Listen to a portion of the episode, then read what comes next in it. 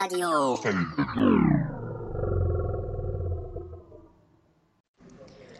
دوستان تا حالا در مورد ماهیت کلمه intro فکر کردید؟ اگر برای مثال ماهینی توی تیم اینتر بازی می‌کرد ما یک راهی داشتیم برای اینکه بتونیم ماهیت کلمه intro رو پیدا کنیم.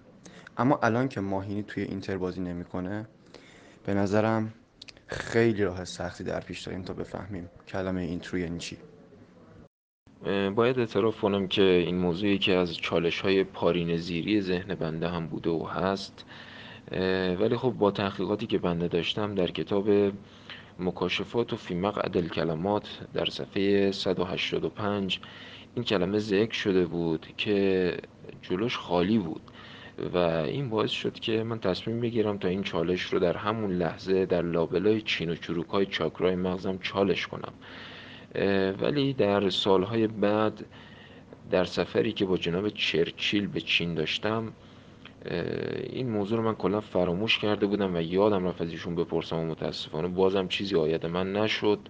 ولی بعدها سرکار خانم پروفسور آلت اقیانوسی برای بنده یه فایلی فرستادن که توی اون فایل ذکر کرده بودن ریشه این کلمه کلمه introduction هستش. به معنی اینکه شما یه چیزی رو تازه در میاری و به مخاطب نشون میدی. ببینید دوستان با توجه به اینکه ماهینی توی اینتر بازی نمی‌کنه و همینطوری که در کتاب فی مقعد کلمات معنی اون کلمه جلوش آورده نشده نمیشه نتیجه گیری خاصی کرد. به نظرم بیاین کمک بگیریم از کلمه معروف استاد طوفان که فرمودن کامورا نزی یعنی شروع بیمعنی. کامورا که یک کلمه ژاپنیه و به معنای هر آنچه شروع می شود و نزی هم که یک کلمه اندونزیاییه که به معنای بیمعنی بودنه. یعنی هر آنچه که شروع می شود و معنای خاصی ندارد. کامورا نزی فرمایش شما درسته جناب دموستانس و فرمایشات شما منو یاد همون جلسه جناب استاد طوفان انداخت.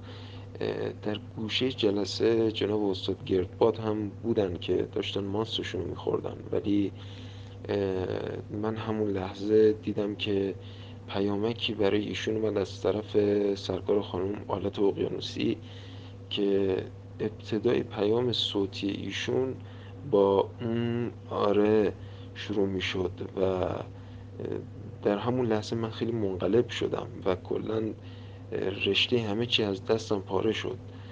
ولی خب با توجه به کنار هم گذاشتن این تحقیقاتی که ما در این حوزه داشتیم فکر می کنم که بهترین توضیح و توصیف برای کلمه اینترو همون درآوردن یه چیزی و آغاز به نشان دادنش هستش. فکر می‌کنم که این تعریف جامعی براش باشه. مورفین جان برای جلوگیری از ایجاد هر گونه سوء تفاهم باید ذکر کنم که تی اون جلسه ای که شما فرمودین اتفاقا من هم حضور داشتم.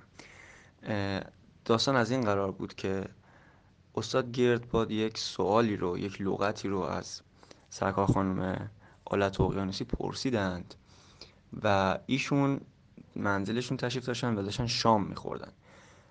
هنگامی که می‌خواستن جواب استاد رو بدن چون دستاشون که به حال روغنی بود و کسی فود و اینا مجبور شدن با voice جواب بدن. و چون در حال غذا خوردن بودن و دهنشون پر بود با همون دهن پر فرمودن که آره درسته. یعنی این کلمه که شما معنیشو پرسیدین همون میشه درسته. این از این بابت.